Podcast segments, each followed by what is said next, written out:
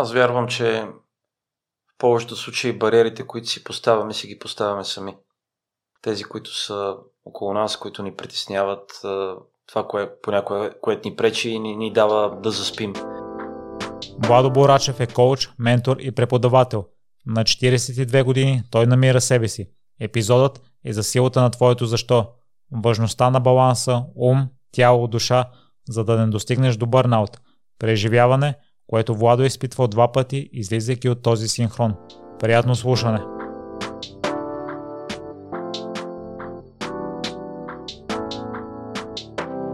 Здравей, Владо. Благодаря много, че откликна на поканата. Здравей, Миро. Радвам се да съм с тебе. И благодаря на Жоро Малчев, който ни запозна и благодаря след това, че ме покани на презентацията ти на книгата на представянето. Аз съм бил на няколко такива и като твоето не съм виждал толкова изискано, сякаш на специално подбрано място с специална програма. А, много ти благодаря. Ще го предам на моя съдружник съпругата ми, защото тя стои зад цялото мероприятие. Какво ви провокира да бъде такъв тип представяне, не е по-скоро стандартното? В някоя книжарница с няколко въпроса към теб, само с двама-трима човека като примери от книгата. Идеята ни беше да събереме всички хора, които са допринеси за книгата, защото в пътешествие за лидери има споделен опит от над 100 успешни ръководители от български международни компании. И това са хора, с които сме работили през годините, с които имаме допирани точки и едно разбиране за работата с хора, за колко са ценни хората във всяка една организация. Искахме да направим това нещо за тях, да се видят малко нетворкинг, да си поговорят, да им благодариме и също и да може да видим и ние нашите клиенти, които бяха поканани също. Това беше идеята, да е практично, да е различно, да е малко по-цветно, да има емоция. Така. И а, най-голямо впечатление ми направи откриващите ти думи, че си намерил себе си на 42 години, минал си през Барнаут и преди да стигнем до там, един от моите ролеви модели, Рича Роу, също е започнал нов живот на 40 и, и ти той сте доказателство, че никога не е късно да започнеш от начало. А, но а, най-важното може би е да се опознаваш себе си, да знаеш какво искаш. Та, нека първо да започнем там с въпросите, които си задаваме на себе си, тъй като аз забелязах в последните години това може би ме накара да попроменя някои неща и някои неприятни разговори с мен самия. Та, по какъв начин да си зададем правилните въпроси и да тръгнем към опознаването на себе си. Това е изключително важен и в същото време нелесен въпрос. Аз вярвам, че е важно всеки от нас да намери себе си. Всеки от нас да намери своето защо. Саймън Синек, който е един от най-гледаните лектори по TED, споделените видеа, има много интересна теория за златния кръг и за това колко е важно една организация и той после го прехвърля и на всеки един индивид организация или отделен човек да започне с това какво е моето защо, каква е моята кауза, каква е моята мисия. Той казва така, а, защо ставаш сутрин от леглото? И след като си наясно с това нещо и си го намерил, а, скоба, това нещо някои хора го намират още в а, тинейджерските си години, някои го намират по-късно, някои го търсят цял живот. Тоест, нали, не е лесно упражнение. А, след като си намерил своето защо, своята кауза, да помислиш как точно ще изпълняваш своето защо и накрая идва каквото. А при много организации е точно обратното, а, споделя той. А, много организации са наясно какво правят, понякога говорят за това или често за как го правят и някой само стига до това защо го правят. И да отговоря на нали, малко повече светлина за намирането на себе си. А, по време на работата си в Xerox и в Avon Cosmetics, които са двете страхотни компании, в които имах удоволствие да работя, да се уча, да се развивам, да се провокирам, по време на моята работа 11 ръководни позиции, като ръководител с мен работиха коучови ментори. И а, аз видях колко е силно, много ми харесваше. Почнах да се включвам вътрешно менторски програми, където аз помагах на други хора. Много ми хареса, почнах да взимам отпуска, за да преподавам. а, в Американския университет в програмата за ръководни кадри, колегите ми казваха, че съм идиот, взимам си отпуска за да работя. И аз още не го бях осъзнал тогава, всъщност, че това е моето професионално хоби по някакъв начин. 2010 година а, средата на база на няколко основни фактора, свързани с здравето, с семейството, с а, желанието ми да намеря себе си, излязах в по-дълъг неплатен отпуск с Avon. А, те му казваха кариер брейк или по някакъв начин творческа отпуска. И а, колелото се завъртя, почнаха да ме търсят хора като ментор, а, продължих си с още една година, продължих да преподавам, сертифицирах се като а, коуч, а, влязах, а, станах част от Международната коучинг федерация и аз за себе си а, 2011 година, на 42 години, аз осъзнах всъщност какво е моето защо. И то е а, за мен е много ясно, много разбрано и много мотивиращо. Моето защо аз подкрепям ръководители на различни нива да стават по-добри като лидери и като личности, за да можете да правят също със своите екипи. И това по някакъв начин допринася, надявам се, за една по-добра организационна среда в България и в региона. А как го правя? Провокирам ги, изваждам ги от зоната на комфорт, помагам им да се погледнат в огледалото, да получат обратна връзка, да изградат своя план на действие и да върват напред като а, личности, като, като лидери. А какво правя? Това е, може би, крайното най-елементарно. Тази индивидуална работа с а, ръководители като коучи, като ментор, персонализирани програми за ръководни екипи и, и преподаването. Да намериш себе си е страхотно, защото е много мотивиращо, когато имаш кауза и когато имаш а, този динамит или тази, този огън, който ти помага, независимо дали си изморен, независимо какви са предизвикателства да се бориш, да даваш максимум от себе си, и мисля, че по този начин се забавляваме и вървим напред. И доказателството беше на представянето на книгата толкова много а, лидери, с които си е работил и примерите, които си дал. Ние си говорихме малко в предварителния разговор, но и тук го забелязах ти си правил горе-долу същите неща и преди 42 години, но след 42 имам чувство, че вече си го осъзнал. Та разликата между двете, когато е било чисто осъзнато действие и когато е било не толкова осъзнато, но въпреки това си горял и си отделял извън работно време да го практикуваш? Ами за мен има, има разлика. Защо? Защото когато не го бях осъзнал и когато беше още една голяма въпросителна, нали, аз имах едно, точно имах въпросително в себе си, имах една неудовлетвореност, която не можех да обясна по някакъв начин. Тя беше в мене и аз много пъти си задавах въпроса по време на а, цялата ми работа а, в корпоративния свят, си задавах въпроса кое ми харесва всъщност, какво искам да правя, нали, кое е нещото, което искам по някакъв начин да остава следа с него. А, радвах се да бъда полезен на хората. Като ръководител се опитвах да работя на база на две основни неща. Подкрепа за развитието на хората, вдъхновение на хората или някои казват мотивация. И като ръководител вярвам, че това много допринася за един силен екип и за хора, които стават по-дълго и дават максимум от себе си много въпросителни, нали, търсене по някакъв начин и една неудовлетвореност, която човек понякога не може да изкаже, той не може да я формулира.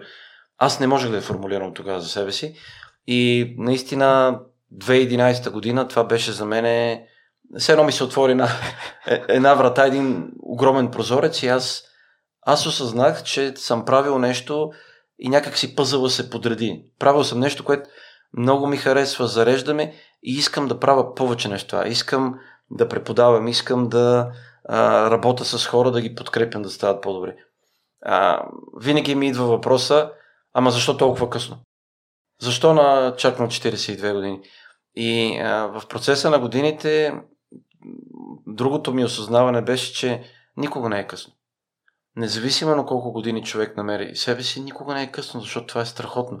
И другото, вярвам, че това, което ни се случва, докато намериме себе си, е в помощ да намерим себе си.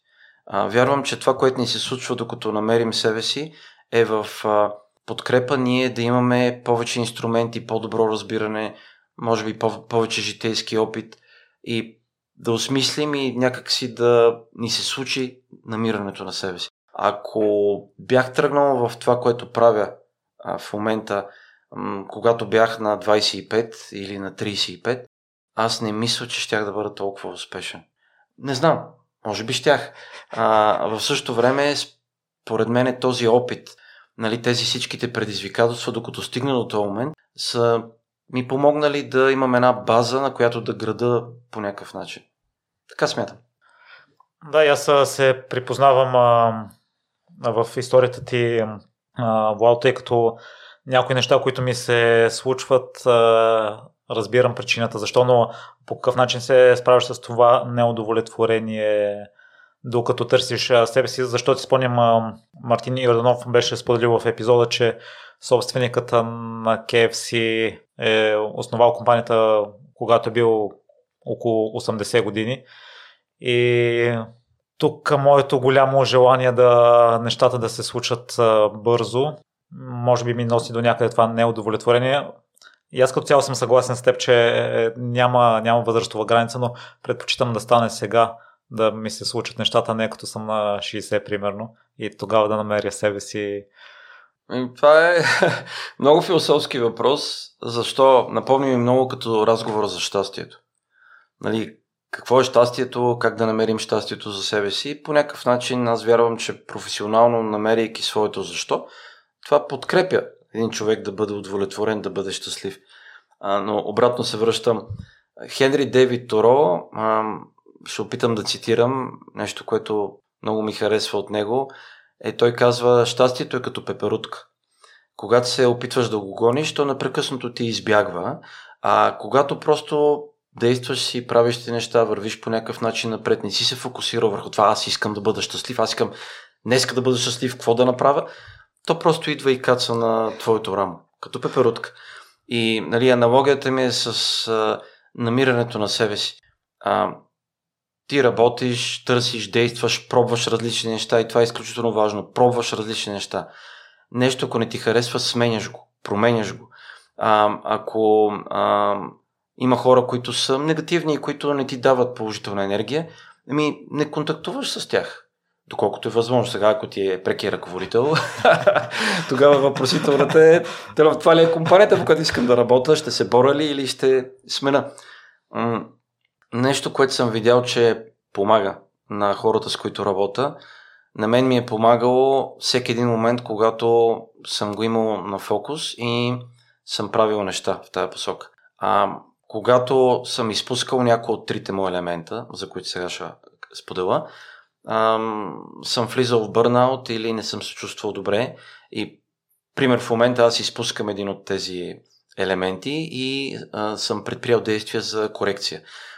Това е една далеко източна философия за това колко е важно във всеки един момент, да кажем така, всеки ден, ако не всеки ден, всяка седмица, човек да дава храна на а, своят ум, на своето тяло и на своята душа. И какво означава това? А, за ума, това са умствените предизвикателства. А, проектите, които работи с ума си, интелектуалните, а, чете, прави нови неща, учи, върви напред, а, има предизвикателства в работата, той ги решава по някакъв начин. Умствените предизвикателства, това е храната. Основната. За тялото. Две са основните храни. Едното е движението спортуването, движението, разходките, каране на колело, какво ли нека, което, което а, движи организма, защото човек е създаден да се движи, човек не е създаден да стои на стол. А, втората а, съставена част от храна за тялото, това е а, здравословното хранене. Не ядеш за 15 минути на обяд, като си спомням как ядях, а, или не ям, или а, тъпчех някакви фастфуд, нали, по 15 минути и теб те боли корема и ти и като не се движиш и става интересно. И третото е храна за душата. Храна за душата са всичките моменти, които остават без дъх. Това са твоите хобита, това са моментите за тебе. Дали, дали за мен това е риболова, дали това е да посада дърво, да бъда с другарчето си някъде да се разхождаме, да откриваме нови места. За всеки човек е различно по някакъв начин. И когато човек дава храна на, и на трите елемента, на умът, тялото и душата, по някакъв начин може би има баланс, може би не изпуска неща, които ако ги изпуска, а, те могат да му помогнат кавички да влезе в негативно настроение, в депресия, в бърнаут и така нататък. А, аз два пъти съм имал нали, голямо предизвикателство. Един път бърнаута беше много сериозен а, в корпоративния свят и а, двата пъти, като направих след това поглед назад и анализа си, аз бях жестоко прекалил с умствената храна. 99% както се казва. И а, почти нищо не правих за тялото и за душата. А, което директно ми каза, но това не е окей. Okay. Трябва да има промяна. И ето, отново в момента, нали, с а, големия труд по книгата, екшена по книгата, нали, с всичките проекти и съм оставил малко на заден план а, храната за тялото. И затова план за действие и а, това трябва да се промени. И план за действие какъв е, Владо? Плуване. Включваме а, повече време за в планината ходене, защото това много ме зарежда. И лятото карането на колело. А, това са неща, които винаги съм обичал, много ме зареждат, знам каква енергия ми дават и положителни мисли. И когато ги няма известно време, като се усетиш, че ги няма, трябва веднага да ги включваш, нали, да се връщаш пак там.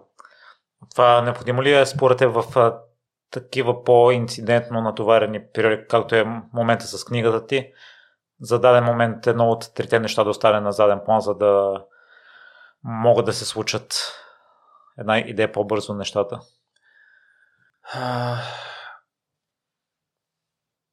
Отговора ми, който ми е в главата и мисля, че не е правилен, веднага интуитивният отговор е да, абсолютно така трябва да е. И това е, защото съм се докарвал някои пъти до такива състояния, нали, да не се чувствам комфортно със себе си и да търся начин за промяна. Според мен е по-правилното е човек да си планира през годината, през всеки месец, да си планира тези моменти, когато да бъде седмици със себе си, да има почивка, да отиде някъде да се разходи и всяка седмица да прави неща за движението, да има добра храна. Давам пример, защото мисля, че с това с храната ще, ще а, отговори, ще обясни защо е така. И на мен също. А, представи си следното. Ти ядеш много здраво само food, само недобра храна, а, по цял ден и си казваш, ама то сега е само известен период и после аз в един момент аз ще си направя така, пак ще се върна. Ми не е окей. Защото това по някакъв начин рефлектира и на здравето ти рефлектира и на как се, как се чувстваш. Така че може би правилният отговор е, че в всеки един месец, всяка една седмица човек трябва да се опитва да има елементи от трите. Защото когато прекали с един от тях, а, това по някакъв начин рефлектира на останалите. Пример давам. Преди няколко години, като говоря за, за тялото, да кажем, за движението, храна за тялото, преди няколко години м- реших, че трябва за един ден да нарежа всичките възможни дърва, които трябва да нарежа за камината, там за печката а, на вилата, да, да нарежа клоните, да начупа. Имах подкрепа от а, семейството. В същото време аз цял ден работех с една резачка бензинова резачка, която тежи много и работих, докато не можех да си дигна двете ръце нагоре. И какво стана? После една година аз имах проблеми с гърба, с кръста, с лактите. Това не е окей. Okay. Тоест, ако прекалиш също, това не е окей. Okay. така, баланс между трите. И сега, Влада, ако трябва да рефлектираш, кое би променило в последните месеци, за да ги има и трите? Това, което ти е липсвало в движението храна за тялото? Ми бих взимал по-малко проекти. Последните години се уча да казвам не. Защото винаги съм бил ориентиран към клиента с желание да помогна и айде този проект и по това, да, тук ще намерим място. И то запълва дните, запълва уикенда и ти тогава нямаш и желание, нямаш и а, времето, за да правиш нещо, да има движение, да, да имаш време да си изготвиш някаква хубава храна, се бързаш и тичаш. Тоест, това е нещо, което бих променил, като аз съм го осъзнал още някъде към средата на миналата година и почнах да все по- повече да казвам не, много внимателно да избираме проектите, по които работим, да планираме, защото работа има много за хора, които искат да подкрепят а, ръководители или професионалисти. Не взимаш му дали като а, индивидуална работа с програми, преподаване.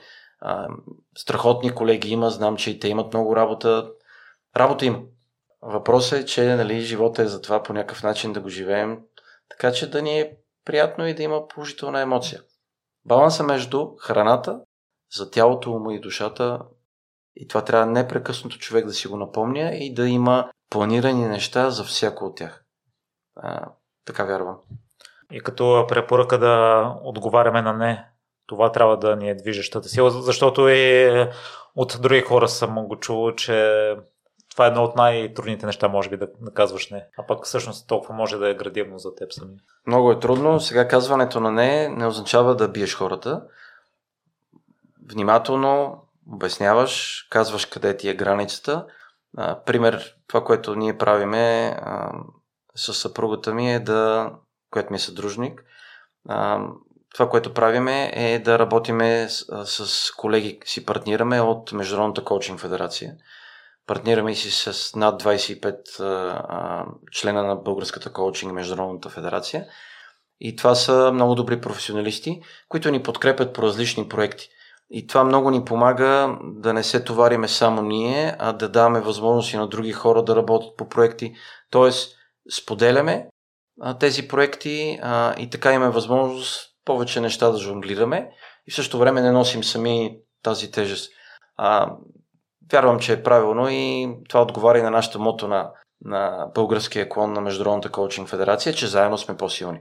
А, което мисля, че в практиката го показваме и го правим. Ще ми се да разкажеш и връзката ти с съпругата, тъй като съм чувал противоречиви мнения. Преобладаващата част, според мен, е, че не е желателно да си съдружник с твой близък. Със сигурност има и такива семейства, където не е окей. Заради тотално различния подход, заради това, че дребни неща могат да ги предразположат да се карат и да, това да го вкарат и в личния си живот. Аз дълги години се, като, като започнах да работя това, което се занимавам, като коуч, ментор, преподавател, дълги години се опитвах да привлека съпругата ми да работиме заедно. Тя работеше също в корпоративния свят. Там изкара 12 години. И работейки там, нали, тя отказваше ми, любезно помагаше ми за разни неща, отказваше и може би имаше тази въпросителна, нали, как ще се случи, какво ще направим. А, когато направихме и фирмата, тя стана нали, съдружник, станахме, съдружници станахме. А, минаха няколко месеца, тя беше излязла от корпоративния свят и много ми хареса, нали, тя ми благодари за това, че се е случило, защото е различно когато човек работи за себе си, по някакъв начин определя сам своето време, приоритетите и има свободата да реши да замине за някъде, си дигне шапката, да направи кратка вакансия и смятам, че това е много силно и мотивиращо. А, ако ме питаш какво ни помага да работиме успешно заедно, защото като всяко семейство и ние си имаме своите предизвикателства, нали, различни сме като характери, ние сме а, от 96-та година заедно. Значи ще станат 27 години заедно тази година. И да, имаме моменти, когато страшно се обичаме, имаме моменти, когато сме имали предизвикателства и, нали, примерно аз съм дразнил с нещо или не съм се държавал като хората, за което съм се извинявал и съм съжалявал. А, важното е, върви се напред с усмивка, казваме си прав текст нещата, извиняваме се, ако сме сгрешили, разделяме си внимателно нещата, които всеки прави. Защото при нас има много ясно разделение кой за какво отговаря. Тя отговаря за целият бек офис, за маркетинг материалите, за работата с финанси, счетоводителя, презентациите, логистиката и какво ли още не. Аз съм, както се казва, мечката, която подскача по, по сцената. Нали, работя директно с клиентите и правя нещата а, с ръководителите, които подкрепяме. Но е, не бих го заменил с нищо, защото подкрепата, която чувстваме е просто страхот. То аз съм тук при тебе в момента, докато тя в момента работи за а, финализиране на обобщена обратна връзка за 60 ръководители от една банка. И нали това е почти денонощна работа няколко дена, за да се извади, да се изпрати и да завъртиме следващата стъпка. Благодаря. И аз ти благодаря, че си тук, Владо, днес. И да завършим темата. Една от книгите, които препоръчваш, аз съм си е набелязал е това с каквото си успял. С него няма да преуспееш. С него няма да преуспееш. Така че във връзката с намирането на себе си отново ми се струва, че е свързано тук, че едни действия те водят до някъде, но след това трябва да промениш някои неща, за да минеш на следващото ниво. Абсолютно е така. Това е страхотна книга на Маршал Голдсмит. Тя е на английски е What got you here won't get you there. Български казахме заглавието.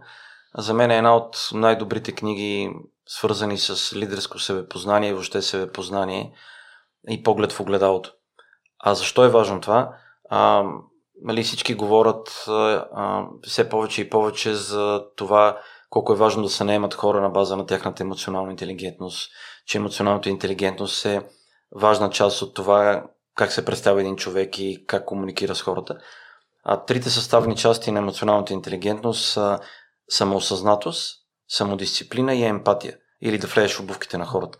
И а, тази книга на Маршал Голдсмит помага много за тази самоосъзнатост. Разбира се, за хората, които са готови да се погледнат искрено в огледалото, защото а, има ръководители и хора, които смятат, че нямат области за развитие и че са перфектни, което е, означава аз стоя на едно място и не се развивам.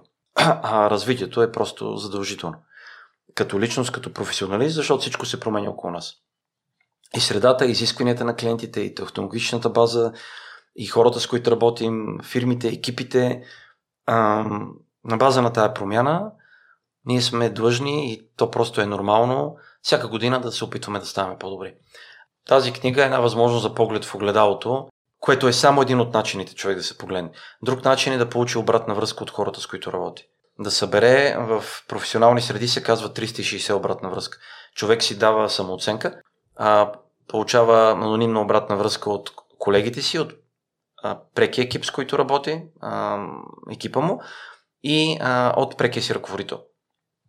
И е много, много хубав инструмент, защото след това, когато човек го анализира, може да погледне дали е реалист, дали се надценява, дали се подценява.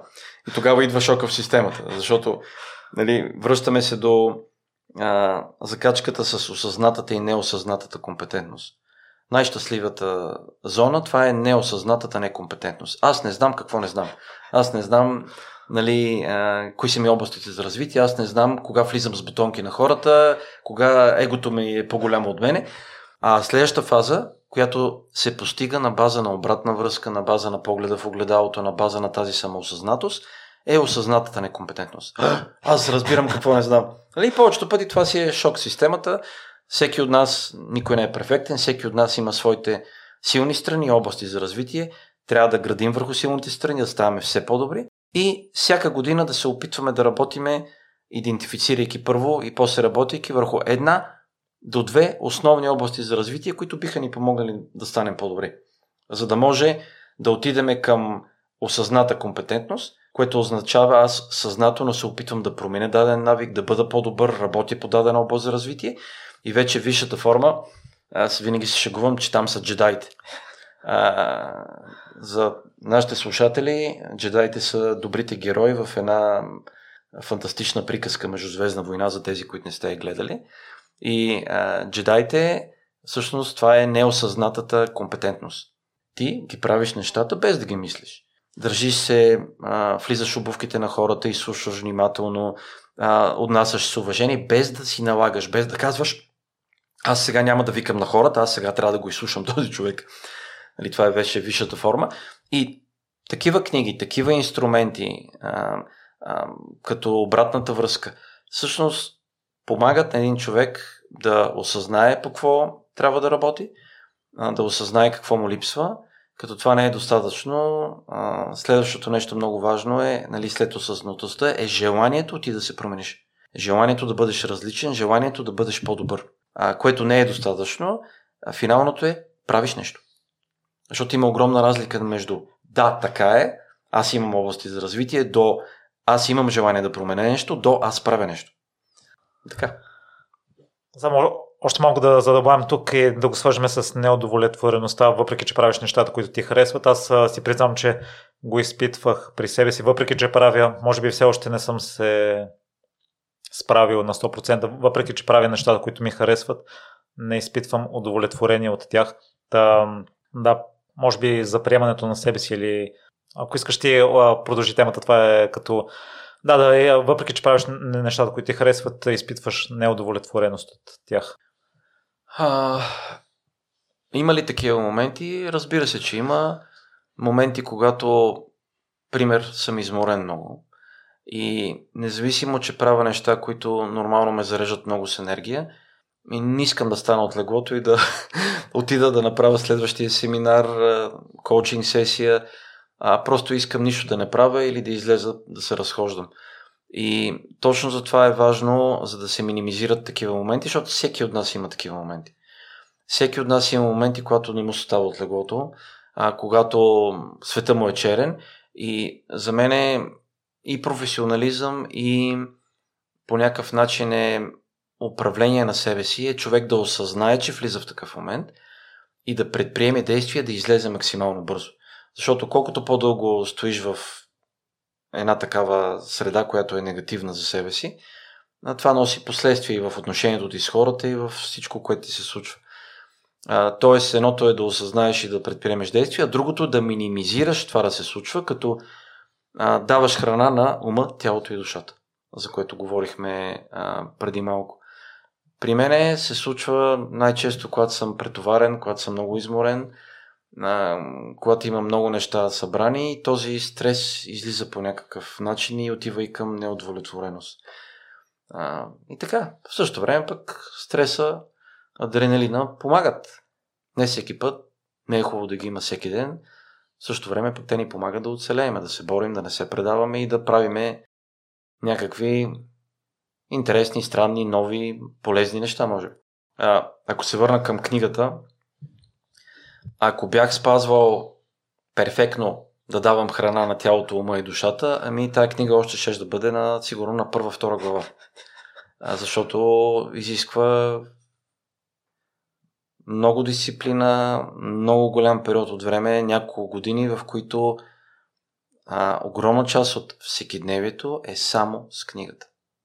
И, а, и така, което пък опровергава това, което преди малко говорих, че а, нали, във всеки един момент трябва да се опитва. Да, трябва да се опитва. Може би има и моменти, когато повече в една посока се дава храна или човек се амбицира, действа, катери един връх и като катери, изкатери върха, тогава малко се отпуска, почива и се готви за следващия връх.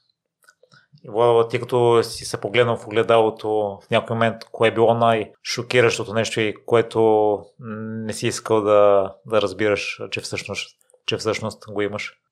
Ами, гледайки в огледалото през годините, многократно съм се шокирал и не съм се чувствал добре от това, което виждам и давам няколко пример. И това е, това ми се случва всяка година.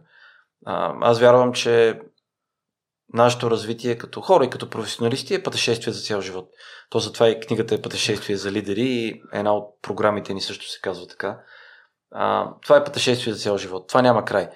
И за мен един от първите шокове беше в а, корпоративния свят. А, аз съм млад ръководител и минават първата позиция, втора, трета. А, и аз продължавам да имам усещането, че това, че съм вече ръководител, пише ми менеджер на визитката, значи това е точка. Аз вече съм постигнал нирваната си. нали? Аз съм си много добре, всичко е точно. И а, наистина това осъзнаване беше си шок, че абсолютно не е така. Колкото повече правих крачки напред и си мисля, че знам, всъщност осъзнах колко малко знам, колко много имам да уча. Втория шамар в погледа в огледалото, а, отивам в ESE Business School в Испания да уча Барселона, да уча MBA. А, исках да направя тази стъпка, това ми помогна за следващите стъпки като ръководител, беше страхотно. А, и влизам и влизам с високо вдигнат нос. Защо? Защото аз съм успешен търговец в Xerox. А, постигнал съм различни неща, награждавали са ме, предложиха ми още по-различна позиция. Аз исках обаче да уча да направя MBA.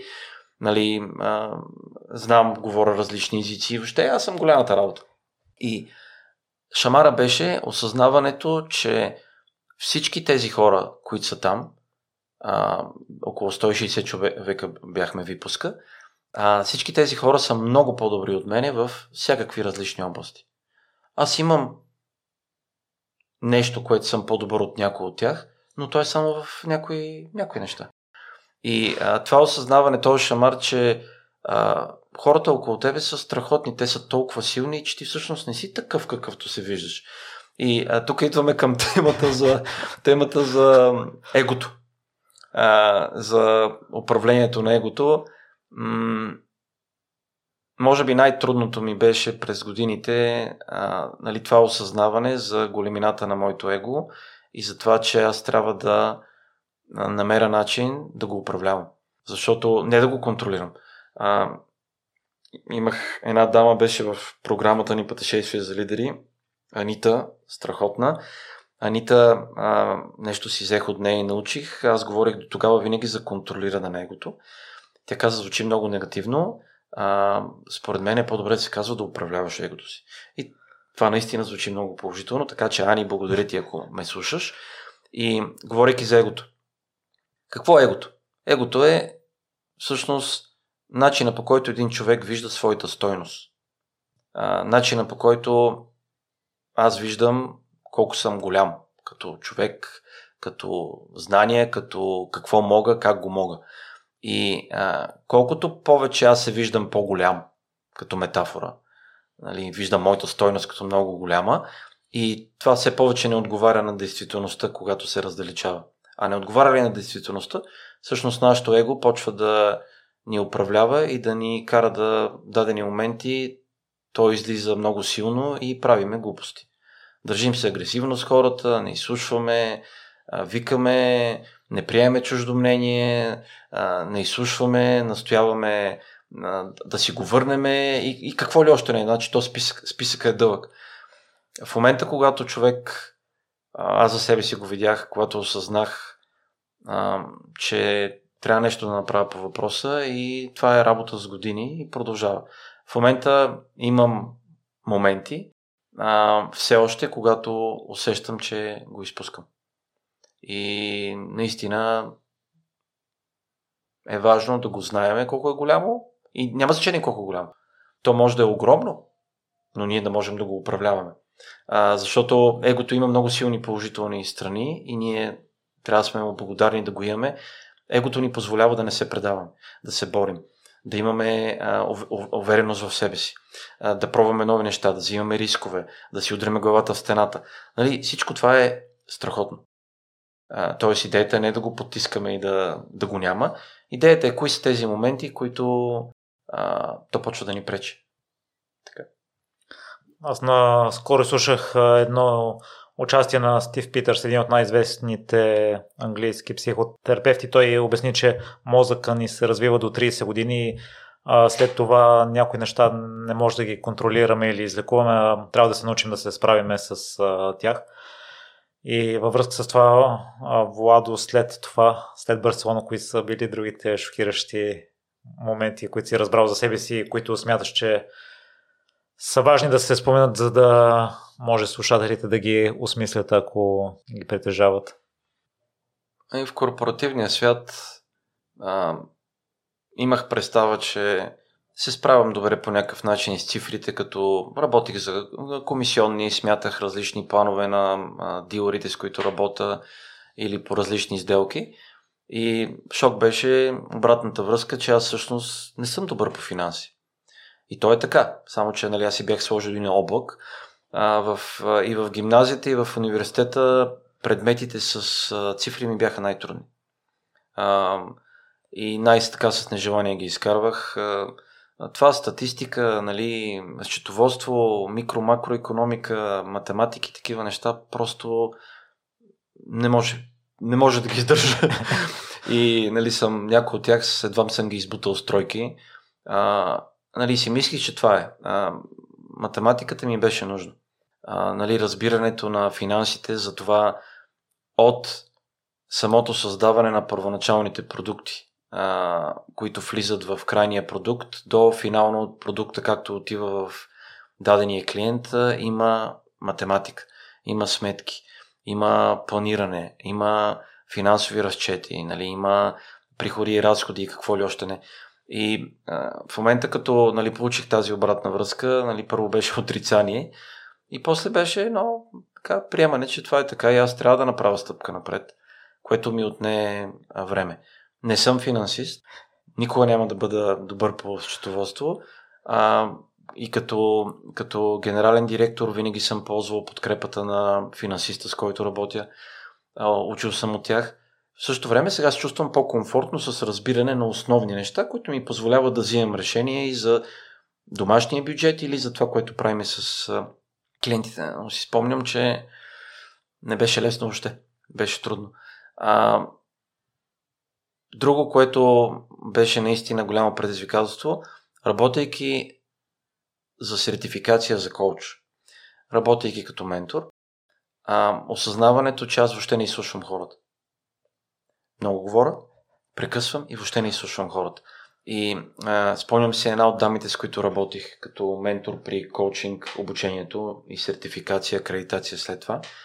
Тя ми каза, Владо, едно сериозно нещо, което ти трябва да работиш по него, ако искаш да станеш добър коуч.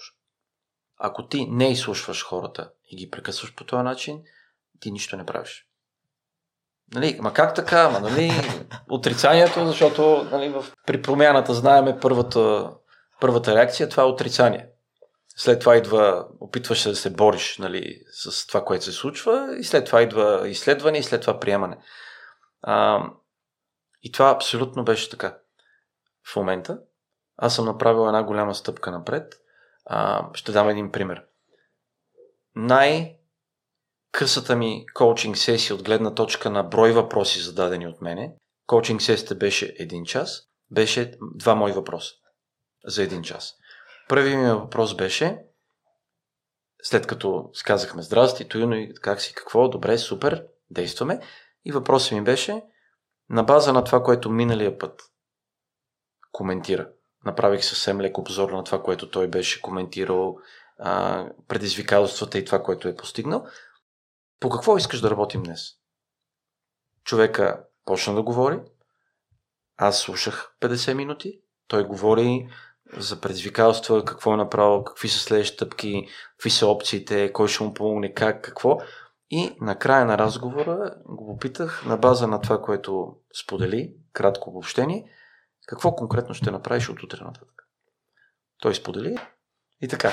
Тоест, стъпката не е малка на изслушването.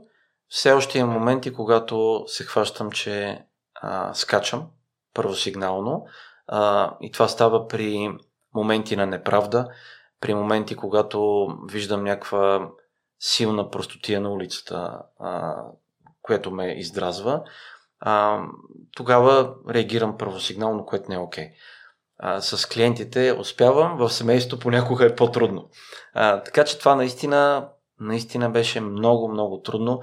А, мисля, че това е един много хубав пример за следното. А, човек има ли желание нещо да промени в себе си, няма какво да го спре, да го промени. Няма. Няма сила, която да те спре, ако ти искаш да постигнеш нещо. И тук ми идва в главата следната закачка. А, ти ме видя как презентирам на представането на книгата. Нали, може от, отстрани ти изглеждам, че съм роден на сцена, че владее публиката, езика на тялото, очния контакт, емоцията, закачките, усмивката, посланието. Супер! Ще ми повярваш ли, ако ти кажа в момента, че аз в гимназията и в първоначално в университета, аз имах, даже почти до MBA-то, аз имах жестоки проблеми с презентирането и говоренето пред хора. А, свиваше ми се топка в стомаха, потяха ми се ръцете, трепереха ми краката, забравях за какво ще говоря, изсъхва ми устата, почвам да пеотеча, гласа ми а, отива на кино. И а, това вървеше пък с едно желание аз по някакъв начин да бъда, а, да бъда някакъв център на внимание. Да бъда а, да споделям, нали, хората да ме чуят какво искам да кажа, после желанието да се опитвам да помагам на хората, да предавам някакво знание. Двете неща се бият, те не върват едно с друго. Няма начин. И в момента се намирам, а, последно като ги смятах, след толкова години се намирам след над 1500 презентации. А, и след 1500 презентации ти си видял къде съм. Имам ли още по какво да работя? Със сигурност имам. Но това доказва още един път. Ако човек нещо иска да направи, нещо, което му е а, стопер или нещо, което му пречи, имаш ли желание, няма какво да те спре. Просто сядаш си на дъто, действаш, практика, практика, практика. Нали умните глави казват, че трябва да натрупаш 10 000 часа, а, ако искаш да станеш добър музикант, като минимум. Като това не означава, че станеш виртуоз. Ставаш добър музикант, а стъпката за да си виртуоз се изисква още повече. Не само малко таван, щипката таван. Но труда, упоритостта, не се предаваш и действаш. А, това е, което ми е основно в момента в главата, като ми зададе този въпрос. Нека продължим с презентациите. След това, ако стане време, малко да хронологизираме историята ти. Тъй като съм гледал някои твои части, съм запознат с презентацията ти и ти имаш и тето толкова. Да. И, и там аз за това и си спомням, че доброто дявол, че тогава се обадил в началото и ти е казало спокойно, Влад, дай си време. Та, във връзка с това, ако го вържем с егото и да си дадем време, аз искам да се развивам в дадена област и виждам успешните хора по какъв начин го правят, но аз съм много далече от тях по какъв начин е мисловната нагласа, да си кажеш, дай си време да се приемеш с несъвършенствата си в началото. И това е процес. Тоест, ако вземем точка А и точка Б, точка А, аз съм тук в момента, това са моите силни страни области за развитие, точка Б, къде искам да отида. Защото казахме, ако няма желание човек да отиде някъде, нали, няма как да се случи. А, от точка А до точка Б не се стига с една крачка. Значи, а, много готина закачка чух преди известно време. Слон се яде на малки хапки. Нали, слон не се яде на една хапка. Защото пробваш ли да го изядеш, няма да успееш. Се задавиш и стане лошо. На малки хапки. Какво означава това? А, да, имам си голямата цел, искам да стигна до Б. Тя ми е в главата, тя ми е като пътеводна звезда. А, примера давам с книгата. Аз имам идеята за книгата от 10 години. И това е голямото. Значи, преди 10 на години а, това е голяма мечта и той изглежда огромно. Той е като един голям слон. И аз ако се опитвам, аз искам да напиша книга утре, това няма как да стане. Аз имам тези малки стъпки, които трябва да извървя, за да стигна до аз направих книга. И как ядеш слона на малки стъпки, примерно с книгата? Почваш да събираш материали. Това е което почнах да правя. Събирам материали работя по а, какво бих искал да имам в съдържанието.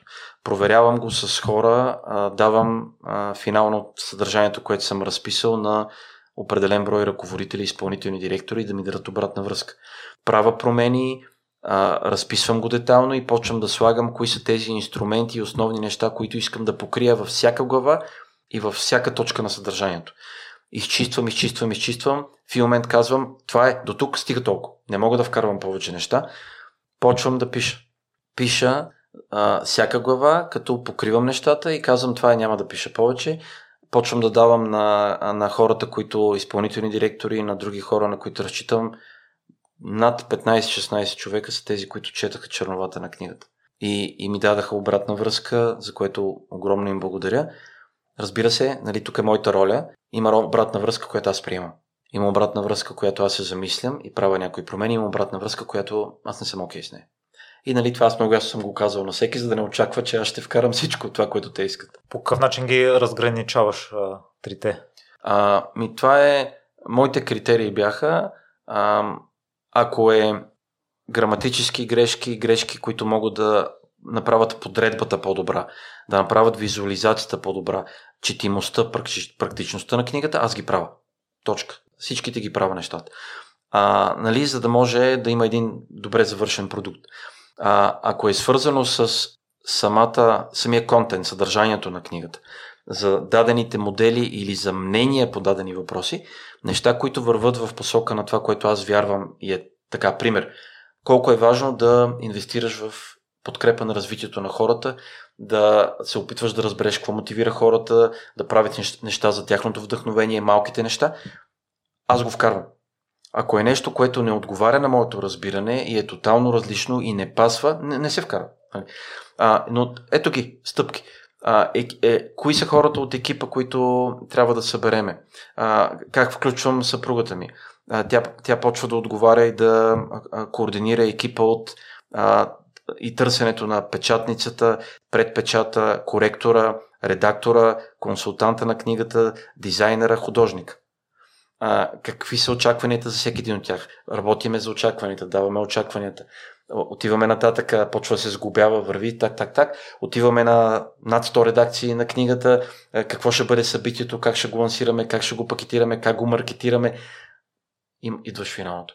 И това, ако в самото начало аз знаех, имах представа за всичко това и аз съм обяснил сигурно 70% а, от стъпките.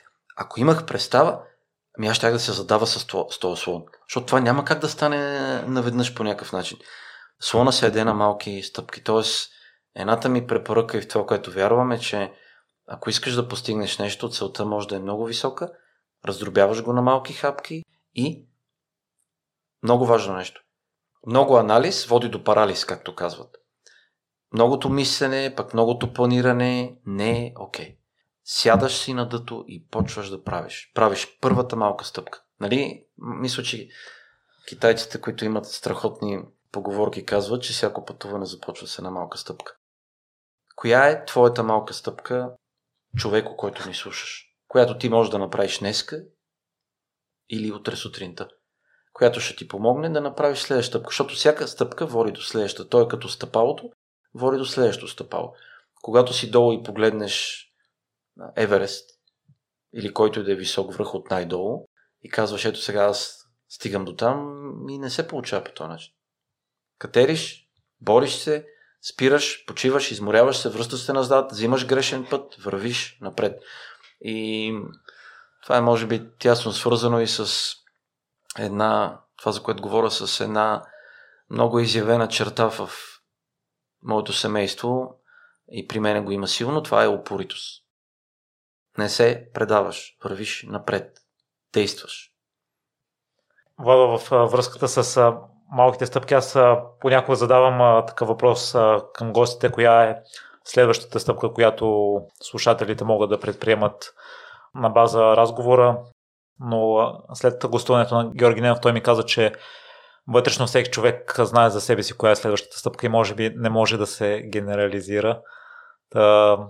Да, ако някой слушател а, ни слуша и се чуди коя да бъде следващата стъпка в неговото пътешествие. Ние засегнахме нещо, което мисля, че би помогнало и това е разговора ни за намирането на смисъла, на своето защо, своята кауза. А, тоест, обръщането, хората знаят какво правят, много случаи знаят как го правят, разбира се. А, защо го правят? Защо е важно това за мен? Кои са нещата, които много ми харесват? В личен, в професионален план. Кои са моите професионални и непрофесионални хобита? Кое ме кара да се радвам и да се чувствам страхотно, когато стана от леглото? Кои са нещата, които няма значение дали съм изморели или не, аз скачам за тях?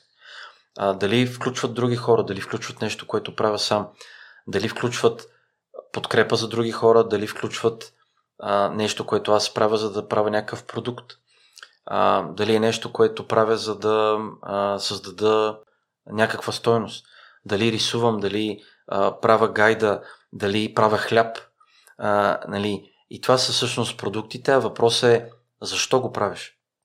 Защото истинският хлебар, а, аз имам роднина, а, а, страхотен, който прави хляб, и като съм си говорил с него, той не прави хляб, за да изкара пари. Той прави хляб, защото иска и вярва, че хляба е едно от важните неща в живота. Това е нещо, което ни свързва с земята, което ни дава храна, което ни дава по някакъв начин емоция.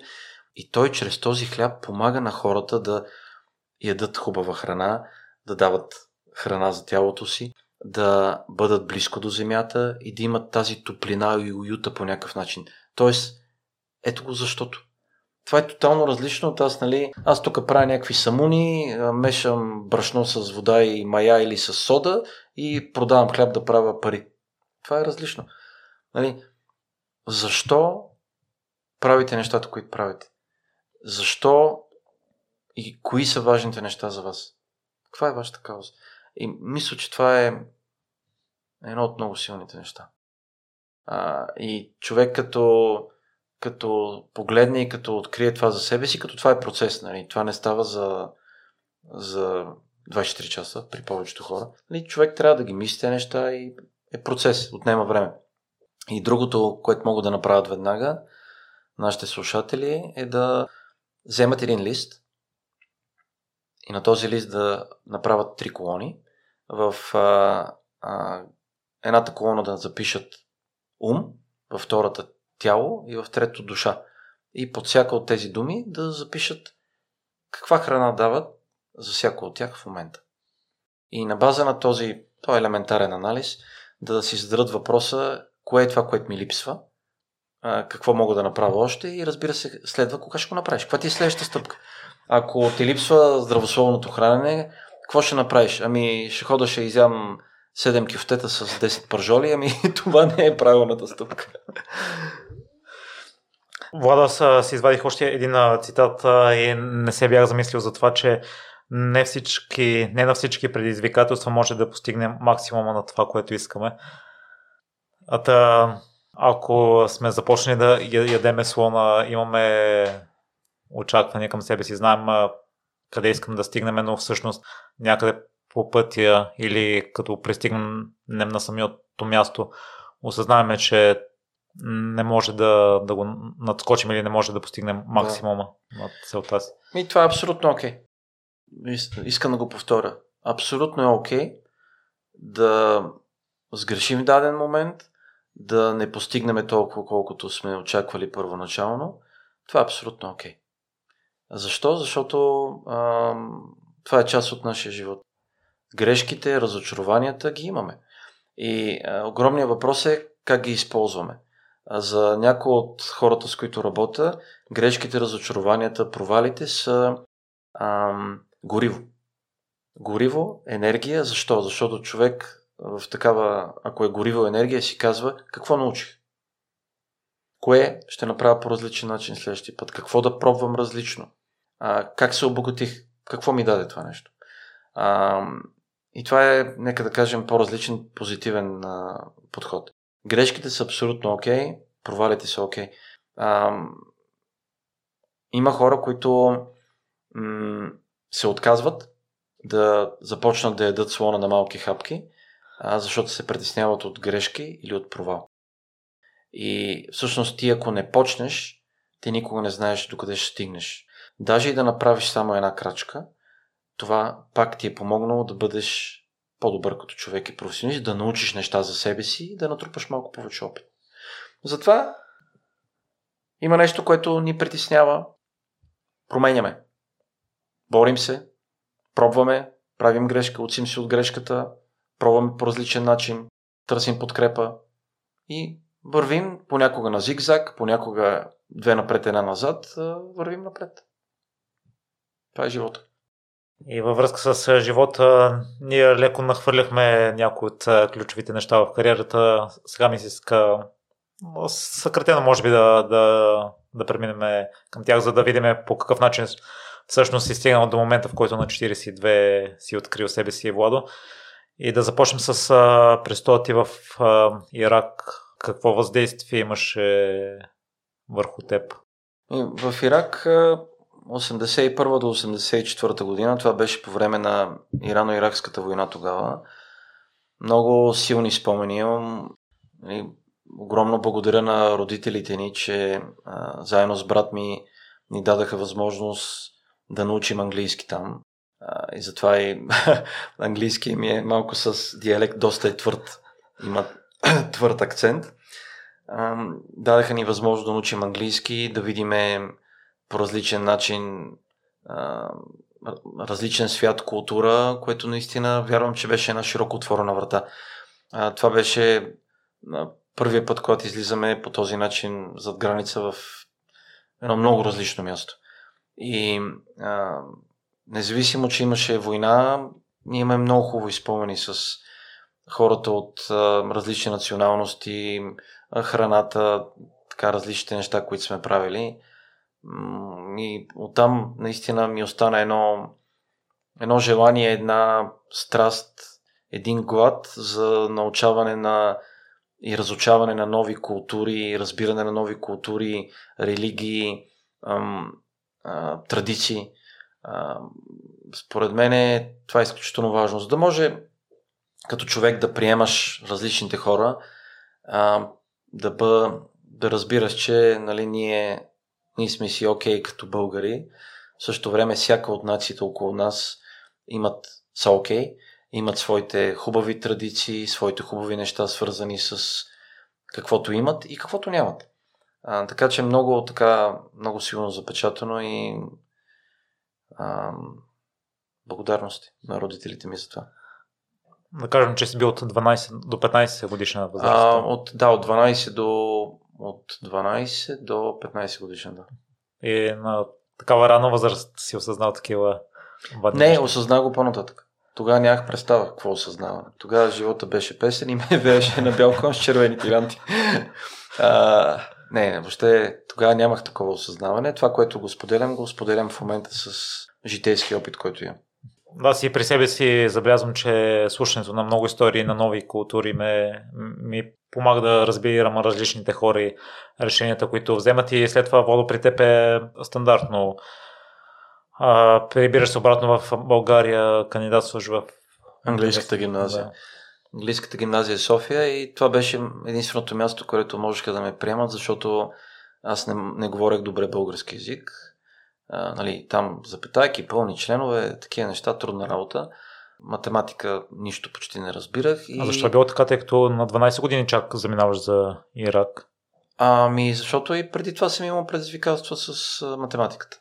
А за, за, за, за българския? Ами, там 4 години не сме... Просто ни се губи тази част от а, български язик и с произведенията и с а, нали, 12 до 15 годишен човек учи много неща в училище. Това е една причина. Нали, аз си говорих български язик, но граматика, такива неща, синтаксис, нали, нямаше такива работи. И а, с английския ми приеха. А, интересното беше, че като завърших английската гимназия, а, нали, продължах да си имам някакви предизвикателства с българския ми език, а, нали, с писането, с а, говоренето. А, реших, че ще кандидатствам и само на мен и на мой а, съученик, приятел, бяха писали четворки. А, госпожата, която много уважавам, беше изключително сериозен българист, госпожа Тодорова. А, много така с страхопочитание влизахме в час при нея. А, само на мен и още един съученик беше писал четворки и с четворка ние не можехме да кандидатстваме. Нямаме право да кандидатстваме тогава това е 88 година да кандидатстваме с български язик. А мен за повечето специалности ми трябва да има изпит по български язик. И отиваме при госпожа Тодорова да водим преговори и аз обяснявам, нали, ние не искаме да кандидатстваме с български язик, при което тя милата беше толкова шокирана и каза, ма Борачев, как ще кандидатстваш с български язик? Ти не знаеш български язик. и, и беше права. Надявам се да съм направил подобрение през годините от гледна точка на говоренето. Мисля, че е голяма крачка, а от гледна точка на писането малка крачка. Все още имам предизвикателство с пълните членове и запетайките, където ми помага съпругата. Тя е много добра в това и с много други неща. А, кандидатствайки след казармата, а, кандидатствах а, българска и английска филология, като а, ме скъсаха а, и на български, и на история.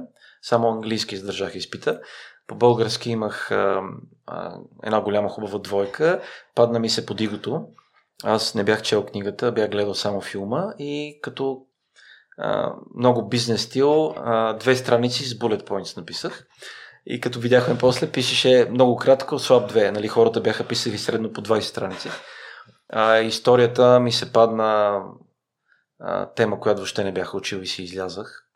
А, та така. А, и тогава нали, се похвалих на госпожа Тодорова, че са ме приели българска и английска филология. Тя беше така много изненадана, а, като изпестих това, че са ме скъсали по български язик. и така, т.е. английската, след това а, опитах се, след казармата се опитах да уча български английски филология в Търново. Там ме приеха с английски. След една година и а, 8 взети и 4 не взети изпита, разбрах, че от мен филолог няма да стане. Тогава отвори врата, а, 91 година отвори врата Американски университет в Благоевград. И аз скочих, просто въобще не се замислих. Скочих, приехаме. А, нямам представа дали сега, ако бих кандидатствал, биха ме приели, защото децата са страхотни, които учат в момента. М- ние бяхме първи випуск, имаше много готини хора, страхотни приятели. Та там, Завърших управление на стопанската дейност, бейсбол играх много, бях капитан на бейсболния отбор на университетски отбор Акулите, даже 94-та година взехме купата в Б група с 10 победи и една загуба с една точка разлика, която още ме боли. А, и много конкурентни бяхме. И аз съм такъв.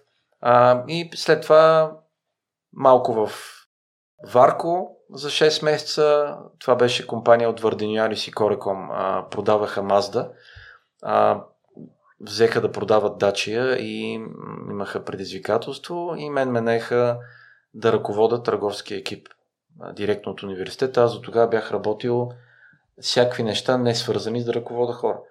А, Кой ги е провокира още от началото? Ами нямам представа. А, може би си търсеха млад енергичен човек, който говори езици, който има желание да направи нещо. Аз абсолютно не бях готов. Бях жестоко шокиран. Нали, имах предизвикателство и с екип, аз бях най-младия. И след 6 месеца аз много ясно си казах, ти не си готов за ръководител. Ти нямаш представа какво правиш и как го правиш, независимо от желанието ти. И е добре да минеш по някакъв начин по стълбичката. Тогава Xerox ми направиха предложение и аз казах, това е почваш от най-низкото стъпало, търговец. Почваш и постепенно вървиш нагоре, три позиции без управление на хора, после а, няколко а, с управление на хора, и MBA програмата, в, докато бях Xerox в Испания а, и 2005 година предложението от Avon да влеза при тях, Avon Cosmetics, тотално различна индустрия, аз им отказах първоначално те мислиха, че заради това, че предложението самото, какво да променим, аз казах, нищо няма да променяте. Отказах ви, защото не мога да се раздава с екипа си в Xerox. И те казаха, още повече ти искаме да работиш при нас. Разбрахме се, това, което ме привлече при тях е това, че е организация, която много работеше с мотивация и развитие на хората. А, защото това е индиректни продажби. Мултилевел маркетинг по някакъв начин. И така, но много хубави спомени от двете компании, страшно много са ми дали и аз съм тук и съм такъв като професионалист и човек и заради тях, за което съм ми много благодарен. А, и вече това, което разказах, че излязах тази творческа отпуска, 2011-2012 намерих себе си и колелото се завъртя и ето ме днеска вече повече години съм работил за себе си, отколкото съм работил за друга компания. Така. Владо, още от самото начало ли си искал да се развиваш като ръководител и да управляваш екипи? Ми, не, аз първоначално видях, че не е за мен това. Даже, може би, ми идваше да бъда много добър специалист като търговец. После имаше различни неща, които можех да правя свързани с определен профил машини или сектор машини или обслужване на клиенти в Xerox. И а, след като минах MBA програмата. А, аз я минах с а, огромното желание, което бях осъзнал. Казвам, искам да стана ръководител, искам да пробвам да бъда ръководител, което беше една промяна. Ако е променило решението ти да вече да искаш да си ръководител? Ами, първоначално ми харесваше да бъда специалист, в същото време исках да мога да допринасям повече. Аз да вземам решения, а, да имам своята дума, по някакъв начин да докажа, че мога а, по този начин. а, което може би е вързано пак с тази конкурентност, нали, с това, че искам да докажа нещо а, на себе си и на останалите. И след MBA програмата директно последваха 11 ръководни позиции. А, най-интересното беше а, в Чехия съм, а, управлявам за Чехия и Словакия индиректния канал на дилърите а, и не се разбирах добре с търговския директор. Петър се казваше.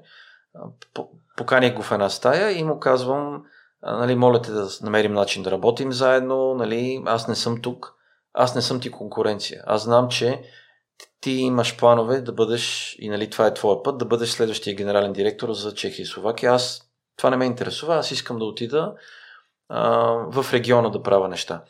И той ме жегна, защото ми каза, ма ти не си ми конкуренция. И това така някакси...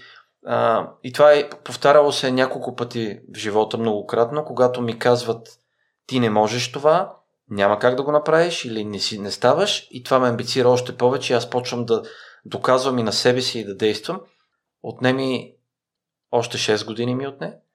Това беше 2001 година. Аз декември 2007 година станах генерален директор за България, Албания, Македония с Avon Cosmetics. Огромна, супер възможност. Благодаря. И а, освен на съпругата си да се обадя, аз му се обадих и на него да му е, кажа и благодаря, той умре от смях, защото не очакваше, че ще си спомням това нещо. Но има хора, които когато им се каже нещо, че не може, не става, че те не стават, че това не е окей, okay, че не са готови, че не са конкуренция, че еди какво си не става, може да им действа по-демотивиращо, при мен е обратното. А, при мен беше гориво. Ами, а, и това беше и с госпожа Тодорова, ти не знаеш български язик по някакъв начин. Нали, ти, ти не си ми ти не си ми на Петър думите, ти не си ми конкуренция за генерален директор. А, спомням си, че ми беше казано, ама теб ти е рано да преподаваш. Когато почнах да преподавам 2000-та година за първи път, направих курс за управление на услугите. И моя колега ми каза, ама нали, аз се похвалвам, нали, толкова съм щастлив. Ама теб ти е рано, ти, ти не знаеш кой знае какво за да преподаваш. И нали, това, ама как, нали, искам да докажа. Мисля, че е важно това шило, тази люта чушка, която имаме в гащите си, както се казва всеки от нас, да, да, да се възползваме от нея, когато можем. Откъде идва това вътрешно желание? Имаш ли обяснение за себе си? Ми, може би е част от мен, част от характера ми, защото а, още моята баба, вечна и памет, а, с която съм живял много, а, тя ми казваше ти си шил в труба, ти си шил в труба. И това го виждам. Това го виждам и в а, професионалния живот, това, което съм правил и тези неща, които обясних, това, което ми се е случило. По някакъв начин е част от рода, от гените, от а, характера ми, от моята емоция, от по някакъв начин и от нервната система. А това е моето лично обяснение. Не съм го, не съм го развил на след 20, след 30, след 40. Имам го от още като съм много, много малък. Владо и в периоди в Барселона има интересен разговор, който ти се е запечатал в главата. Да, така е и интересното е, че тогава аз смятах, че човека просто ме отсвирва Става въпрос за следното. Ходих 98 година по интервюта и 99-та, за да си намеря работа и за стажа между двете години в MBA програмата в Барселона и за след това да видя да се ориентирам какво искам да правя. Дали ще се върна обратно в Xerox, дали искам да смена компанията. И а, бях харесал идеята да пробвам в а, сектора на менеджмент консултинг. Това са големите компании консултантски, като McKinsey, Bain Co, Boston Consulting Group. Нали, там имаха, имаше 5-6 много известни компании. Набираха хора, завършили нашия университет и беше голям екшен, работеха по целия свят. Имаше високо заплащане и така. И влязъл съм аз на интервю с един старши консултант от такава компания – с бели коси, който аз смятах, че е около 60 годишен. Така ми изглеждаше. Тогава си мислех, че този е дърт. Сега смятам, че 60 годишен е мак човек. А, и говорим си ние, той ме разпитва по CV-то ми, коментираме и в един момент той ми зададе въпрос, който ми а, тотално ме извади от зоната ми на комфорт. Той ме пита, Владимир, всъщност ти какво искаш? И аз просто блокирах, като успях да се освестя, почна да говоря за искам да се развивам, да града в дадена организация, нали, да правя крачки напред, да, някакви такива неща говоря, които си бяха дадени клишета. Той ме спря и ми каза, всъщност какво искаш? И аз се замислих, казаха ми за мен, за мен е важно времето, което изкарвам с най-близките си, с приятелите, времето за мен, нали, природата много обичам, риболов, нали, по някакъв начин да пътувам, да намирам нови неща, да се забавлявам, да, да откривам, да съм креативен в нещо, да... И нали така обяснявам, говоря, той ме гледа, гледа и казва, а, тази работа не е за теб. Тази работа не е за тебе. А, погледни ме, казва мене, на колко години мислиш, че съм? Казаха ми около 60. Не, казва, аз съм на 50. А, на 50 и а, обяснявам. Аз съм в тази индустрия от еди колко си години. А, два пъти съм разведен. А, не познавам децата си. Живея по хотели. А, толкова съм богат, че не мога да изхарча парите си. Не мога да ги изхарча. И съм а, вече имам сумати болешки и здравето ми куца. И казва, ако сега бях, а, имах възможност да се върна назад, а, щях да направя промени по начина по който работя в тази индустрия, доколко се хвърлям, какво правя, или бях дадено, в даден момент бих сменил или бих избрал нещо различно, но това, което се обръщам назад, не ми харесва, докъде съм стигнал. И каза, това, което аз го слушам нали, с отворени очи, това, което е, ти препоръчваме да намериш това, което те зарежда с енергия, много те радва, нали, вдъхновявате и да го направиш свой живот професионален. Да го намериш това нещо и да го хванеш и да вървиш напред. За да може в един момент, когато се обърнеш назад, да не съжаляваш за това, което ти се е случило. И аз в този момент, какво си мисля? Познай. Аз си мисля, о, то какъв е, иска да ме отсвири, не иска да ми даде работата, само си търси извинения. Аз просто въобще не приех това, което той ми говореше. И а, за неговия разговор и за това, което той ме каза, сподели и съветваше, аз се сетих отново, някак си ми изкочи, когато излязах в творческа отпуска и когато по някакъв начин намерих себе си. А т.е. до тогава не е имало влияние и отпечатък разговорът? Ами не, защото смятах, че ми говори някакви глупости. А, и когато намерих себе си своето защо и осъзнах и нещата свързани с а, храната за тяло, ум и душа, това, което искам да правя, а, си спомних за неговите думи и всъщност осъзнах колко прав е бил този човек. И че той всъщност ми е правил услуга. А, като аз абсолютно не съжалявам за това, през което минах в корпоративния свят. Този опит, който имам, а, хората, които срещнах, хората, с които работих, страхотни екипи и приятелства, които продължават с години. А, може би, ако се бях освестил малко по-рано и да осъзная какво искам и да направя промяна малко по-рано, може би по-добре. В същото време пък щях да изпусна тези приятелства, щях да изпусна този опит, щях да изпусна тези предизвикателства и това, което съм научил. Така че а, човек не трябва да съжалява за това, което се е случило. Което се е случило, се е случило по всякакви причини. Това, което се е случило, трябва да се учим от него, да си вземе полка, да се извиним ако трябва, да, да сме радостни за други неща и най-важното е какво правим днес какво правим днес. За да може да отидем там, където искаме. Защото живеенето в миналото или в бъдещето всъщност според мен ни реже от възможността да усетим и да бъдем щастливи и да, да сме вдъхновени и да изпитаме удоволствието от това, което ни се случва днес. А днес на всеки от нас ни се случват много хубави малки неща. Срещаш готен човек, разменяш мисли, помагаш на някой, слънцето те гали по очите, нещо с вода правиш, четеш хубава книга, сядаш просто на балкона и пиеш едно, едно питие, една готина пшенична бира, която открих последните години. Но всеки ден ни се случва нещо малко и дребно, което е част от живота ни и което не трябва да изпускаме. Не е лесно, знам. По-лесно е да се каже. И Влади, какво всъщност си осъзнал и променил след като си го осъзнал на 40 години? Ами това, което промених е, че аз категорично реших, че искам да работя за себе си. Едното от нещата. Категорично реших и промених фокуса ми като професионалист.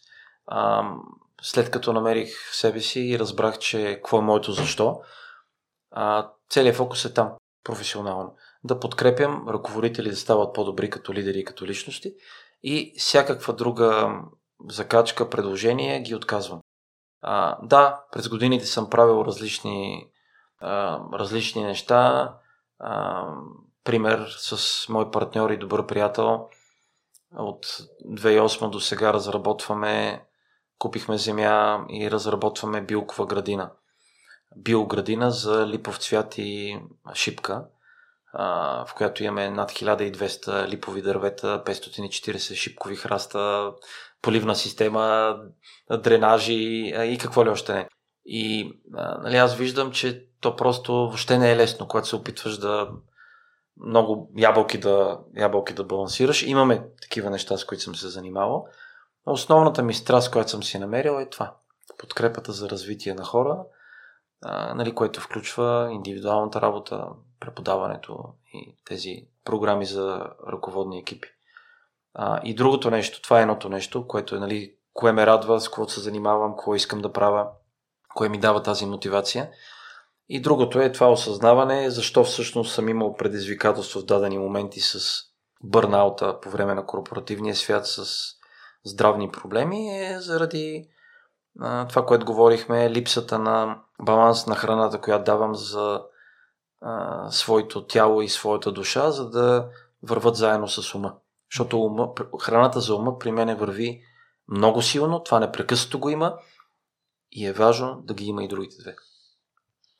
И, Владо, кои са били симптомите преди да се случи бърнаут и да излезеш от, от отпуск?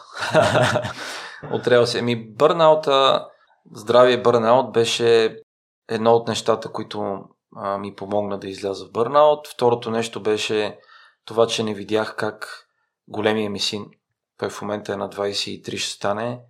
Страхотни момчета имаме. Големия е на 23 ще стане, малкия е на 17. Много сме горди с тях. Истински мъже станаха и разумни хора. А, с своя огън и със своята чушка, което е готино. А, люта. И това е второто нещо, нали? Не видях как големи ми син стана първи клас. Нали, трябваше да направя някаква промяна нали, това осъзнаване за тяло, ум и душа по някакъв начин. Това наистина така ми помогна, плюс един ръководител, на който а, не беше много а, здравословно и положително работата с него. А, така подкрепи също това решение. Така, т.е. комбинация от фактори, за да излеза в, в, в, тази творческа отпуска. А самия бърнаут, симптомите за него ми не бяха въобще малко. И то е с натрупване. А, всеки от нас ги е имал понякога. Идеята е, че трябва да, да, да можем и да се опитаме да виждаме тези сигнали, които ни дават тялото, защото това е сигнали, от които получаваме от тялото. А, липса на концентрация, а, почти, почти постоянна умора, почваш да не можеш да спиш като хората, не може да изключиш CPU-то. Мозъка непрекъснато работи за проблемите в работата, какво става, как ще изпълниме тази цел е, с екипа, кой човек нещо трябва да се работи, какъв му е плана за развитие, с кой не се разбирам, какво трябва да направя. И това, машината непрекъснато работи и ти нямаш изключване. И лягаш вечерта и не може да се изключи. И това, нали, това се засилва, продължава определен брой години Нали? Плюс а, в един момент може да се загуби вкуса от храната. Какво ядеш? Не усещаш какво ядеш. Просто ядеш нещо и нямаш удоволствие от а, храненето. Раздразнителност от дребни неща. А, и това, което при мен беше най-силното е вдигане на кръвно. А, с резки амплитуди нагоре-надолу, с ходене в спешна помощ. А, като тя работата няма край. И ти се опитваш да свърши повече, а пък ти не можеш да свършиш повече, защото си неефективен, а се опитваш да свърши, свършиш още. Това влияе още повече на здравословното състояние. И той е като един, като ровър костър, който само надолу върви. А, това, което е много важно е нали, осъзнаването, че това се случва, търсенето на този баланс между ум, тяло и душа и ако нещо не е абсолютно окей, okay, жестоко те дразни, трябва да го промениш. Трябва да го спреш, да го промениш и отнема, отнема време. А, аз водя този разговор за как разбирате, че сте под стрес а, с всички хора, с които работя в програмата Пътешествие за лидери. Сега вече шести випуск върви. А, имаме си сесия на тази тема и говориме а, кое е това, което а, ви стресира. А, как разбирате, че сте под стрес? Кое работи за вас?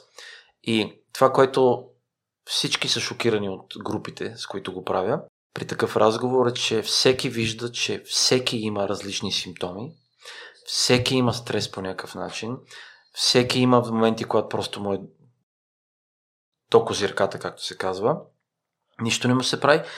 И всеки също е видял едно, две, три неща, които работят за него, да му помогнат да го владее и да го контролира, да го управлява. Защото стреса е супер, когато е в здравословни граници. Когато прекалиш, не е окей. Okay. Нали, то стрес е част от излизане от комфортната зона, част от ученето, от развитието, от това да се бориш с предизвикателства, да постигаш, да надскачаш себе си. Това го има непрекъснато. Става недраво, нездравословно, когато вече в по-дългосрочен план, по-дълготрайно, то рефлектира върху здравето ти, тялото ти почва да ти дава сигнали, ти не приемаш тези сигнали, не правиш промяна, не забавяш темпото, не балансираш храната между тялото, ума и душата и в момент тялото може да ти даде и много пасен сигнал от рода на сърдечен удар, инфаркт, диабет, високо кръвно налягане, което не се контролира. Аз давам пример с мен. Явно успях да предприема действие преди да е необратим процес. До 2012 продължих да дигам кръвно, да правя кризи, даже когато бях излязъл.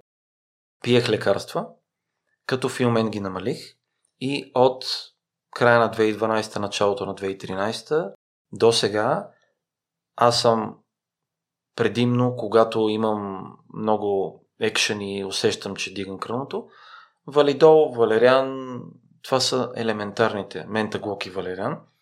И просто като легна за малко, поема си въздух и се успокоявам. След малко премервам, кръвното е по-окей. Тоест, с вкарването на храната, вкарването на движението, малко успокояване и правиш неща, които много те радват, това по някакъв начин ми помогна да го регулирам. И се надявам да е така, защото лекарства не ми се пият за кръвно. И, Владо, ще ни поразходиш ли накратко и през годината, в която си обърнал внимание цяло на себе си да осъзнаш какво искаш да се контролираш по-добре, да се успокоиш? И като излязах, първите месеци почти нищо не правих, защото правих още кризите с кръвно. А, имаше моменти, когато не ми се излизаше от къщи. А, бях, имах страх, че ако излеза от къщи, мога да умра на улицата. А, заради това, че дигам рязко кръвно и дигам до много високи стоености, а, много, в комбинация с много а, бърз пулс. Просто рязко. Това е на база на този стрес, който независимо, че аз съм спрял да бъда в а, тази среда, организма сякак си го изчиства по някакъв начин. Аз така го обяснявах за себе си, защото не беше аз излизам в творческа отпуска, нищо не правя, почвам някакви разходки да спортувам и а, нещата просто е така изведнъж се оправят.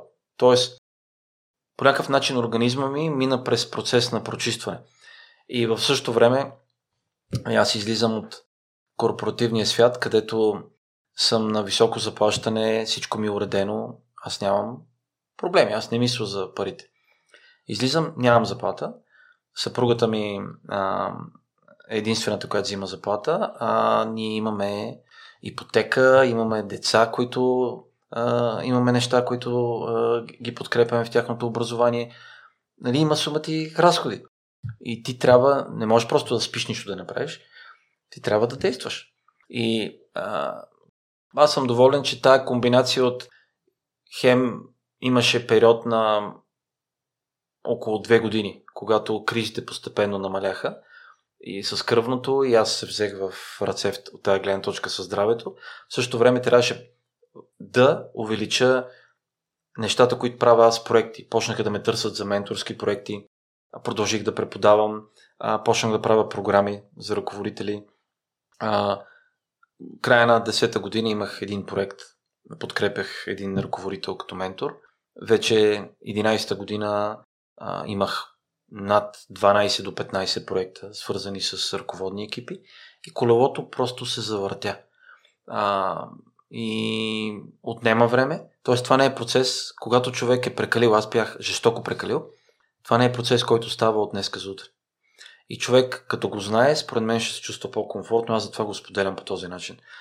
Аз тогава мислих, че а, от мен човек не става по някакъв начин и че м- нали, аз няма да мога да се върна да работя толкова много, нали, нещо се случва, аз не съм окей. Okay. Отнема време. Просто човек трябва да действа ден след ден, прави си нещата, включва разходките, хубавата храна, опитва се да прави неща, които да го разсмеят, ума да отиде на страни да работи. И нещо, което може да е интересно на слушателите, нали, всеки има а, своите различни способи и методи за изчистване на ума. А, нали, при всеки работи различно нещо.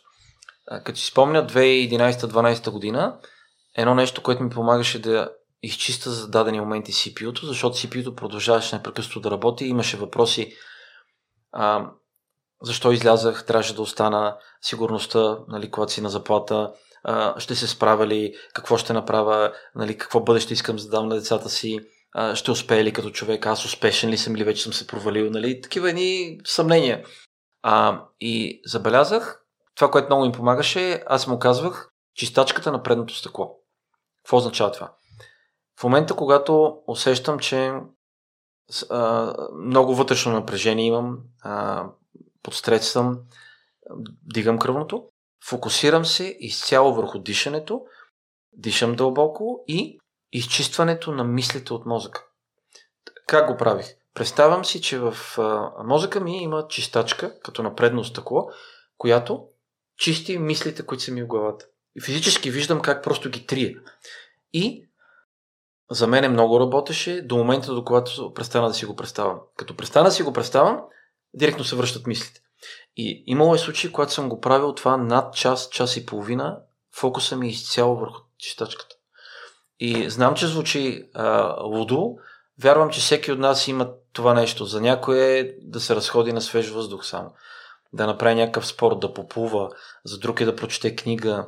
А, това беше малко по-екстремно и аз го споделям, защото идеята е, нали, ако човек е в, такава, в такова състояние, да, да разбере кое е това нещо, което му помага. Защото когато си давал прекалено много храда на ума, CPU-то ума не изключва. А не изключва ли ума, ти не можеш да си починеш. Тялото ти не може да си почине. Ти психически си жестоко уморен и затова това натрупа повече и допринася и за стрес и за тези странични ефекти, като кръвно, не дай си Боже, диабет, сърдечни проблеми и какво ли не е Водила сподели, че от разговора може би тогава не си го осъзнавал и е станал в момента, в който си си починал е това, че не си видял големият ти син, израстването на големият ти син. Та, сега, ако може да му кажеш нещо, някакво нещо, което си искал да му кажеш сега или нещо, което тежи вътре в себе си, а все още не си му го казал. Чавдар се казва големия син. Съжалявам, че беше така. Ам, нали, аз го правих с мисълта, че го правя за семейството. Тоест, работата по 12 часа на ден, доста често и събота и неделя, понякога 3, 3 месеца в годината на самолета и по хотелите. И аз го правих уж за тях. В същото време а, съм длъжник за това, което съм изпуснал. А, така че ще го компенсираме с нещата, които правиме заедно и а, най-доброто предстои. Така вярвам.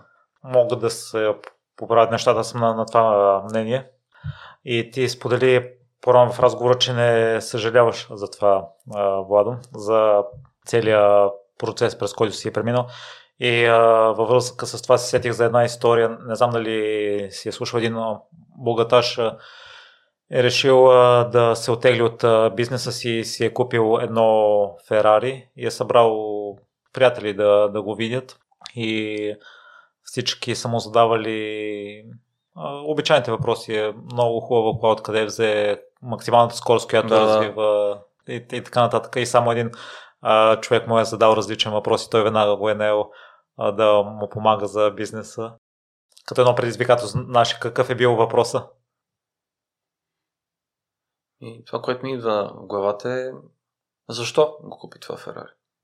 А заслужаваше ли си? Го пита човека. Да, заслужаваше ли си? Та, ти не съжаляваш, но заслужаваше ли си всичко, през което си преминал? Ми вярвам, че да.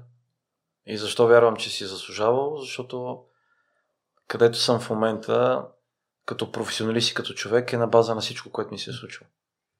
И вярвам, че тези грешки, всички тези полуки, тези предизвикателства, тези победи, тези приятелства, тези пътувания, нали, този екшен, всичко това ми е помогнало да бъда какъвто в момента и да ме обогати по някакъв начин. И да ме научи на неща и да ме промени. Ако не бях минал през това, ако бях направил по-рано а, промяна, нямаше да, съм, да бъда същия. А, и може би нямаше да бъда така полезен на хората, с които работя. А, като, моля те, не го приема и нашите слушатели да не го приемат като, като съвет за напускане на работата. Всеки от нас намира себе си по различен начин. Аз познавам много хора, които а, много дълги години работят в корпоративния свят и които, мои добри приятели и познати, работят в корпоративния свят и които имат много хубав баланс между храната за тялото, ума и душата. Те се чувстват страхотно и са намерили себе си. Като специалист на ръководна позиция, като човек, който работи в неправителствена организация. Други намират себе си като предприемачи. Други трябва да сменят. Други са преподаватели. Други са изследователи. Други са пътешественици. Не мисля, че може да сложим индивидуалното щастие или удовлетвореност и успех в един кълъп. За всеки от нас то е различно. И а, аз вярвам, че двете неща, които покрихме в този разговор, две неща, те не са само те, но те според мен са важни, могат да помогнат на един човек да намери това нещо и да бъде удовлетворен. Едното е а, да намиране, намирането на кауза на своето защо, и второто е този баланс между храната за ума, тялото и душата. А, и двете не са лесни, и двете отнемат време, проба, грешка. А, важното е с положителна енергия, с усмивка и с никакво притеснение от грешките и от а, предизвикателствата и от а, а, нещата, които не, не, не се случват. А тук винаги давам пример. Едисън, е правил, направил над 900 опита, докато излиза кружката. Електрическата кружка. И тук винаги някой ме поправя. Да, да, ама той не е търсил да измисли кружката. Кружката измисля така, между другото, докато се опитва нещо друго да измисли. Да, но пак над 900 пъти. Ако се беше отказал на втория, петия, десетия, петнайстия, сега това не означава, че трябва за всяко нещо да пробваме по 900 пъти. Но си опоритост, последователност и по някакъв начин разбирането, че живота е зигзаг, понякога е напред, понякога назад. Важното е да знаеме, да намерим себе си, да знаеме къде искаме да отидеме, да търсим това, да пробваме различни неща и да ядеме слона на малки хапки. И Владо, и ако някъде по трасето сме изправени, със сигурност ще има трудни решения, но ако имаме чувството, че сякаш двете решения, между които се колебаем, са еднакво грешни и нямаме верен ход в двата случая. И, разбира се, това, което помага е да, да си направим и сами анализа за плюсовете и минусите на всяко от тях. А, понякога, не понякога е в голяма степен случаите, когато а, вместо да продължаваме да анализираме, да търсиме, да мислиме и да, и да не направим нищо, а направим нещо, даже и да сгрешиме да направим някаква грешка, е по-добре, отколкото нищо да направим. А, и тук а, нека не забравяме, че всеки от нас има нужда понякога от подкрепа и има на кого да разчита. Най-близките ни хора. Разговор с най-близките ни хора. Те ни свалят на земята в дадени моменти, помагат ни да се видим правилно в огледалото и могат да ни дадат много добър съвет. А, хора, с които работиме, на които разчитаме. Наши ментори. А, професионални коучови и ментори. А, българския клон на Международната коучинг федерация имам над 40 страхотни колеги, които не само са сертифицирани и акредитирани, те са имали своите предизвикателства, предизвикателства своя житейски път, много силни. И да погледне този човек в сайта icfbulgaria.org, там има търсите коуч и може да си избере, свързва се и прави коучинг сесия или намира си ментор от работата. А, човек не е нужно да е сам и сам да страда и да, да се бори сам със себе си и своите предизвикателства, когато е опрян до стената. Може да поиска подкрепа. И, а, и близките ни, и в работата, и приятели, и професионални коучове и ментори, а, и други, примерно психолози, психиатри, психоаналитици, могат много да помогнат. Така. Друг а, източник, аз ще поправя е, това са твои думи, че не си написал книга, а си написал наръчник за себе познание, за лидерско развитие и управление. Предстои втори тираж. Абсолютно, втори тираж.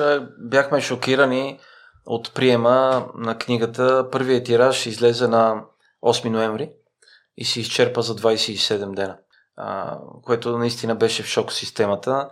И за нас в момента вторият тираж е в печатницата и би трябвало да излезе в края на месец февруари, като вече има един списък с а, а, има над 100 а, човека, които са си запазили книги.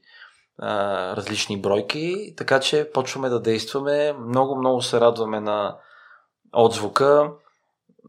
Защо е така? Може би защото наистина това не е просто една книга, която да прочетеш и да сложиш на рафта и да я забравиш или да използваш за подпиране на прозорци и затова става, защото тежи. Около 1 кг тежи книгата. А, това, което е може би най-важното е като сила е, че има много споделен опит от тези над 100 успешни ръководители в български международни компании. Има над 50 практични инструменти, а, и е направена така, че човек да работи с нея като с наръчник. Да бъде на бюрото и да подкрепя ръководителя в това, което прави. Много се радвам. А, за финал, може би въпрос, който ще си дам, вече сме му отговорили, но още веднъж като обобщение. Отново ти споделяш, че альтернатива винаги има и винаги трябва да я потърсим. Та, ако трябва да се обърнеш към а, слушателя, който си мисли, че който не вижда альтернатива за него, какво би му казал? Аз вярвам, че в повечето случаи бариерите, които си поставяме, си ги поставяме сами. Тези, които са около нас, които ни притесняват, това, кое, понякога, което ни пречи и ни, ни дава да заспим. А, когато аз го осъзнах това за себе си. А, нали, фокуса ми е върху какво мога да направя аз, а не околните. Какво мога аз да направя днес, каква ми е следващата стъпка, нали, какъв ми е плана за действие. И нали, моето предизвикателство към слушателите е, ако нещо не ви харесва, ако нещо ви притеснява, ако нещо не е както искате, ако нещо ви липсва, а, каква ви е следващата стъпка? Какво ще направите? А, ако нямате представа в даден момент с кого ще говорите, кои са вашите близки, кои са хората от компанията, кои са ви роднините, с които ще споделите и ще помислите. И а, може би сега е момента да погледнете всъщност кое е вашето защо, каква е вашата кауза. И да си направите този анализ, за който говорихме, за каква храна давате на вашето тяло, ум и душа. И оттам ще излезат със сигурност следващи стъпки и идеи, най-малкото вдъхновение, положителна емоция. А твоята следваща стъпка коя вода в нещо, което искаш да преминеш на следващото ниво? И професионално, професионално искам да направим превод на книгата като следваща стъпка, за да излеземе на международния пазар, което идеята е да се случи до края на годината. Това е професионално. И другото нещо, което е много важно е а, този баланс между ума, тялото и душата, който в момента а, малко съм забравил тялото. А, това трябва да се върне отново в релси. И така, с усмивка и напред. Къде да препратим слушателите, ако искат да закупят книгата или да се свържат с те по някакъв начин? И сайта, сайта ми е borachev.com, borachev с ch.com. А, там се влиза и към книгата, иначе сайта на книгата е borachevbook.com.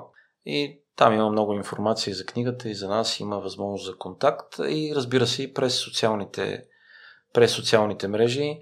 А, програмата ми до почти до средата на 24-та година е пълна с проекти и с това, което правиме. А, тоест, когато имам в момента запитване от а, компании, организации, от хора, а, нали, аз споделям това нещо, а, защото вярвам, че качеството е по добре, отколкото количеството като фокус.